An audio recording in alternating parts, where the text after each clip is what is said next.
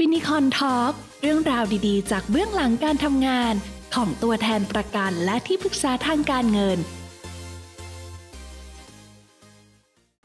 สวัสดีครับ ผมรุ่งโรจน์ศรีขจรลาภตัวแทนประกันชีวิตและที่ปรึกษาการเงินครับ ค่ะ สวัสดีค่ะ พี่กุ๊กนะคะ วัชรินทร์วิสุทธิพงษ์ถาวร ตัวแทนและที่ปรึกษาทางการเงิน เช่นกันค่ะ เราจะมาพบกับเนื้อหาสาระด้านสุขภาพและการเงิน เพื่อความมั่งคั่งเพราะมีเงินออม มั่นคงเพราะมีสุขภาพดีค่ะ วันนี้นะครับก็มาพบกับสาระดีๆ เช่นเคยนะครับ วันนี้เราจะมาคุยเรื่องนิสัยการทำงานกับความเคยชินนะครับ พอพูดเรื่องนิสัยการทำงานกับความเคยชินนะครับ ผมนึกถึงคำพูดของอามหาตมะคานทีครับอืมที่เขาพูดว่า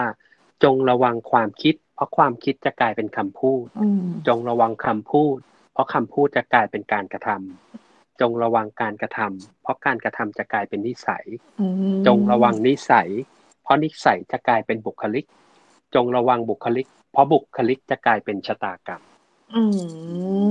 มครับโอ้โห เห็นภาพชัดเลยนะคะ เนี่ย นิยามคำว่านิสัยอะครับ ของพี่กุ๊กนิยามว่ายังไงบ้างครับ ถ้าในความรู้สึกพี่ก็คือมันเป็นอะไรที่เราทำจนเป็นความเคยชิน และครับเราทำอย่างนั้นเรื่อยๆ จนมันกลายเป็นความเคยชินและเป็นตัวเราไปแล้วอะอย่างผมนะครับนิสัยนิสัยมันก็จะมีนิสัยที่ดีใช่ไหมครับใช่กับนิสัยที่ไม่ดีใช่ครัค่ะบนิสัยที่ดีเนี่ยก็จะพาเราไปสู่ความประสบความสำเร็จ ส่วนนิสัยที่ไม่ดีเนี่ย ก็จะทำให้เราแย่ลงถูกไหมครับ ใช่ค่ะ ผมก็กำลังนึกนึกว่าเอ๊ะนิสัยของเราที่ไม่ดีเนี่ย มันมีอะไรบ้าง อืมอ๋อพี่นึกออกเลย ครับ อย่างเช่น เออเขาเรียกอะไรเนี่ย ถ้าภาษาง่าย ๆ ก็คือความเกลียดคร้าน ใช่ไหมอืมอืมครับผมนี่เป็นประจำเลยครับ ตอนตื่นนอนเนี่ย กดสนุดแล้วสนุดอีกแล้วถ้าสมมุติว่าถามพี่กุ๊กอะครับนิสัยที่ดีของตัวแทนประกันและที่ปรึกษาการเงินควรจะมีอะไรบ้างอะครับ ควรจะมีอะไรเหรอคะ ก็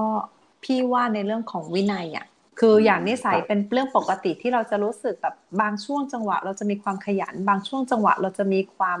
ตามใจตัวเองบ้าง แต่ถ้าเรามีครับวินัยเข้ามาเป็นตัวควบคุมการการทำงานและการใช้ชีวิตประจำวันของเรา มันก็จะทำให้เราเดินไปสู่เป้าหมายได้ค่ะ เพราะอย่างตอนที่แล้วที่เราคุยกันนะครับว่าอ่าตัวแทนประกันชีวิตและที่ปรึกษาการเงินเนี่ยมีอิสระภาพทางทางด้านเวลามากเลยค่ะสามารถ เลือกเวลาในการทำงานได้ สามารถจัดสรรเวลาของตัวเองได้ ซึ่งเนี่ยเป็นข้อดีมาก ๆ ในในอาชีพอืนี้มแต่ในทางกลับกันนะครับ ก็เป็นจุดที่จะทำให้ตัวแทนหรือที่ปรึกษาการเงินอ่าไม่ประสบความสำเร็จได้ อืมใช่ค่ะ เพราะว่ามันไม่มีใครจะมาดูแลเรา ไม่มีใครจะมาคอยบังคับให้เราทำงาน ค่ะ ไม่มีเวลาตอกบัตรเข้าตอกบัตรออกเนาะ ใช่ครับ แล้วยิ่งถ้าอย่างที่พี่กุ๊กบอกครับ นิสัยที่ดีของตัวแทนก็คือควรจะมีวินัยค่ะครับวินัยของตัวแทนนะครับ ควรจะมีอะไรบ้างครับ วินัยของตัวแทนควรจะมีอะไรบ้าง อันดับแรกก็ในเรื่องของการจัดตารางการทำงานตัวเองเลย ว่าครับตัวเองจะดีไซน์การทำงาน ที่เป็นแบบฉบับของตัวเองแบบไหนบ้าง อย่างถ้าของพี่พี่ก็จะลงนัดเป็นสัปดาห์ แล้วก็สองสัปดาห์ ขึ้นอยู่กับว่าเราสามารถลงนัดได้ช่วงไหน เพราะทันทีที่เราทำนัดหรือลงนัดแล้วเนี่ยมันมีคอมมิชเมนต์แล้วอะว่าเราเราจะไม่สามารถบิดพลิ้วหรือว่าเลื่อนนัดได้ ถ้ามันไม่มีเหตุจำเป็นจริง ๆ หรือเหตุฉุกเฉินจริง ๆ ใช่ไหมคะครับอ่าเพราะฉะนั้นช่วงเวลาที่เราเหลือจากการลงนัดเนี่ยเราก็สามารถสอดแทรกในกิจกรรมที่เราชอบ หรือกิจกรรมที่เราต้องต้องดูแลและรับผิดชอบไปได้ อย่างของพี่ก็จะสอดแทรกในเรื่องของการ การการหาความชอบส่วนตัว เช่นอาจช่วงเวลาว่างเราก็ยังมีเวลาให้ตัวเองในการออกกำลังกายเพื่อดูแลสุขภาพให้แข็งแรง จะได้อยู่ดูแลลูกได้นานๆอย่างเงี้ยค่ะถ้าของผมนะครับ นิสัยที่จะต้องทำประจำก็คืออัปเดตข่าวสารการเงิน เพื่อที่จะมอนิเตอร์ให้ลูกค้า แล้วก็คอยดูว่าณตอนนี้อ่าความเปลี่ยนแปลงของตลาดเป็นยังไงบ้าง ดีเลยถือว่าเป็นประโยชน์สำหรับลูกค้ามาก ๆเลย และอย่างที่สองก็คือจะต้อง ทำนัดหมายอ่าลูกค้า เพราะว่าอาชีพเนี้ยเราจะอยู่นิ่งไม่ได้ ถ้าเราอยู่นิ่งก็เท่ากับว่าจำนวนลูกค้าของเราก็จะเท่าเดิม หรือลดร้อยลงแล้วหรือลดหรือลดน้อยลงใช่ครับ เราก็จะต้องมีลูกค้าใหม่ขึ้นมาเรื่อยๆ ซึ่งส่วนเนี้ยบางทีผมก็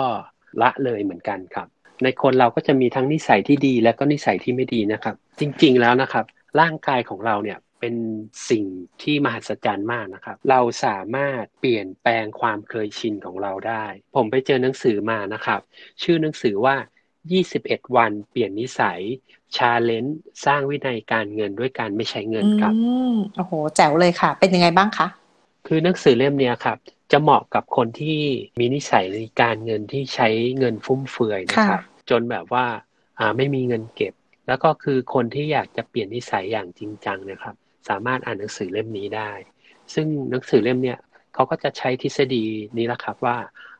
เราเปลี่ยนความเคยชินของเรา 21 วัน จนสามารถมีเงินออมได้ สิ่งที่ต้องทำภายใน 21 วันนะครับ ก็จะมีทั้งหมด 5 ขั้นตอนนะครับ ขั้นตอนแรกนะครับ ก็คือเราวางแผนสิ่งที่เราจะต้องลดก่อน เราก็มาทบทวนพฤติกรรมในการใช้เงินนะครับว่าในการใช้เงินที่ผ่านมาเนี่ยเรามีนิสัยส่วนไหนที่เราอยากจะปรับ เช่น shopping online อย่างเงี้ยครับหรือซื้อรูดบัตรเครดิต แล้วก็จดไว้ว่าสิ่งเนี้ยที่เราอยากจะเปลี่ยน แล้วภายใน 21 วันเนี้ยเราต้องไม่ทำสิ่งนั้นอือครับ ขั้นตอนที่สองนะครับกำหนดวันเริ่มต้นว่าเราจะเริ่มวันไหน แล้วก็กำหนดวันสิ้นสุดว่าเราจะสิ้นสุดวันไหน โดยช่วงเวลาเริ่มต้นกับสิ้นสุดเนี่ยครับ ก็คือ 21 วันอืมครับค่ะ มีระยะเวลาให้ 21 วัน ขั้นตอนที่สามนะครับ เราก็เริ่ม challenge ได้เลย พอเราเริ่มกำหนดวันใช่ไหมครับ เราก็ลงรายละเอียดว่า เราจะต้องทำยังไงบ้าง เช่น สมมติเราอยากจะเปลี่ยนว่าเราอะไม่อยากจะ shop online ค่ะใช่ไหมครับ เราก็จะเขียนไว้เลยว่า 21 วันเนี่ยเราจะทำอะไรก็คือจ่ายเฉพาะสิ่งที่จำเป็นค่ะหรือเราจะลงไปว่าเราจะใช้แต่เงินสดเท่านั้นไม่ใช้บัตรเครดิตค่ะเลย สิ่งที่ยากที่สุดก็คือ เราจะต้องทำเนี่ย ให้ครบ21วัน จนกลายเป็นนิสัยใหม่อืมครับน่าทดลองนะคะ อันดับแรกไม่ครับช้อปปิ้งผมออนไลน์21วันครับสำหรับพี่ สิ่งที่สำคัญก็คือขั้นตอนที่สี่เราจะต้องมาประเมินตัวเองทุกๆวันค่ะว่าวันเนี้ยเราทำได้ไหม วันนี้เราพลาดไปไหม เราพลาดรูดบัตรไปไหม เราก็มาสรุปแต่ละวันว่า แล้วเราได้เรียนรู้อะไรบ้างจากการชาเลนจ์อืครับม พี่มีนะ พี่มีใช้กับตัวเองเหมือนกันนะวินสไตล์อย่างนี้ ด้วยความที่เป็นคนซื้อของง่าย พี่ก็จะต้องถามย้อนกลับมาตัวเอง ถ้าเราจะจะแบบฝึกนิสัยในการเก็บเงิน พี่ก็ถามตัวเองว่ามันจำเป็นไหมอะจำเป็นไหม มันมีอะไรทดแทนได้ไหมสิ่งที่เรามีอยู่ ถ้าทดแทนได้อืมมันรอได้ไหมอะถ้ารอได้โอเค ถอยกลับมาที่เดิม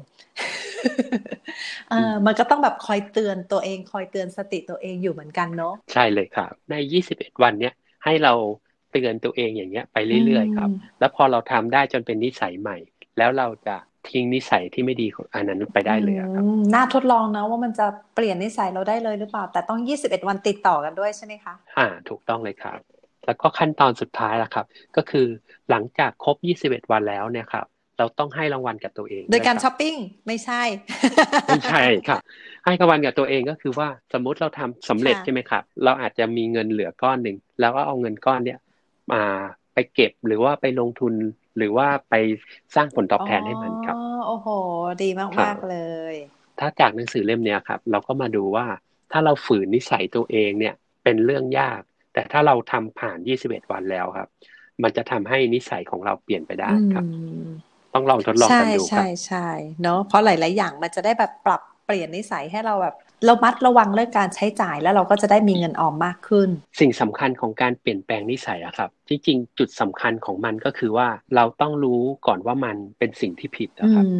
มสิ่งที่เราเป็นครับอยู่ไม่เพดีราะว่าและผิด เราถึงอยากจะเปลี่ยนแปลง ใช่ครับ ถ้าสมมติว่าเรายังไม่รู้ว่าตรงไหนมันผิดค่ะนะครับ เราจะไม่คิดจะแก้ไขอ่ามันใช่ใช่ครับซึ่ง 21 วันเนี้ย มันแค่เป็นเทคนิคในการเปลี่ยนสำหรับคนที่พยายามจะทำแล้วทำไม่ได้ค่ะเฉยเพราะฉะนั้นถ้าเกิดใครอยากจะเปลี่ยนแปลงนิสัยที่หละหลวมกับการใช้เงินก็มาทดลองอย่างนี้ด้วยกันเนาะ21 วันๆใช่ครับ แล้วก็สามารถเอาไปใช้กับพฤติกรรมอื่นค่ะๆได้ แม้กระทั่งพฤติกรรมในการในการทำงานของเราเราก็สามารถใช้ได้เนาะที่หัดให้มีวินัยในการทำงานติดต่อกัน 21 วัน